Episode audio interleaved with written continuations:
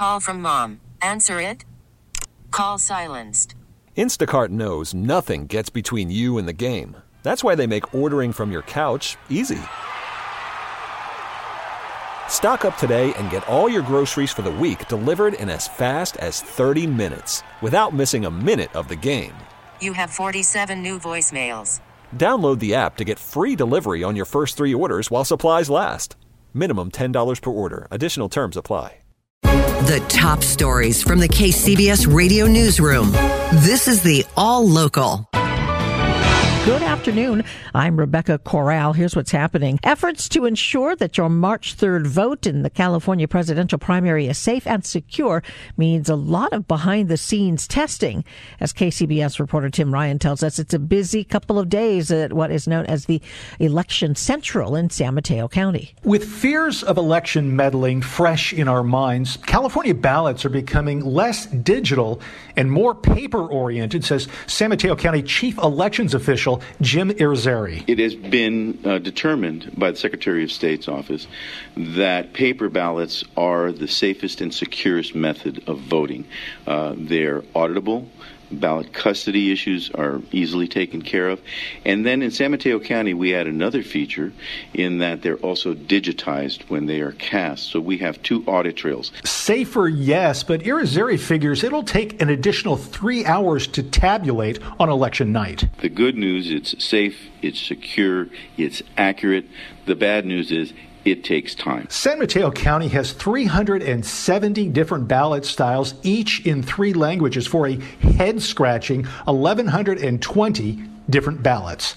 In Redwood City, Tim Ryan, KCBS. A group of dads is delivering a message to uh, House Speaker Nancy Pelosi today. All parents deserve time off to care for their newborn babies, regardless of gender.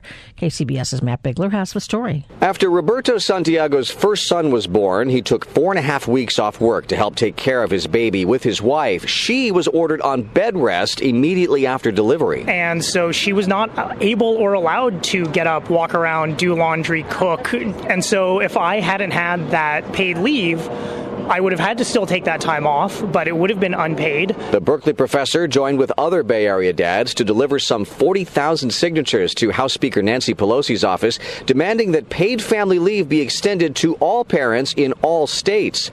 Whitney Pesic is with Plus, paid leave for the United States. And so we're hoping that by delivering these signatures that members of Congress will also see this as a huge priority and will bring this to a House floor vote. The House Ways and Means Committee is expected to take up the issue next Tuesday. The United States is the only developed nation in the world without national paid family leave. At the federal building in San Francisco, Matt Bigler, KCBS. After initially gaining approval, the city of Campbell has given a big thumbs down to fast food restaurant Chick fil A.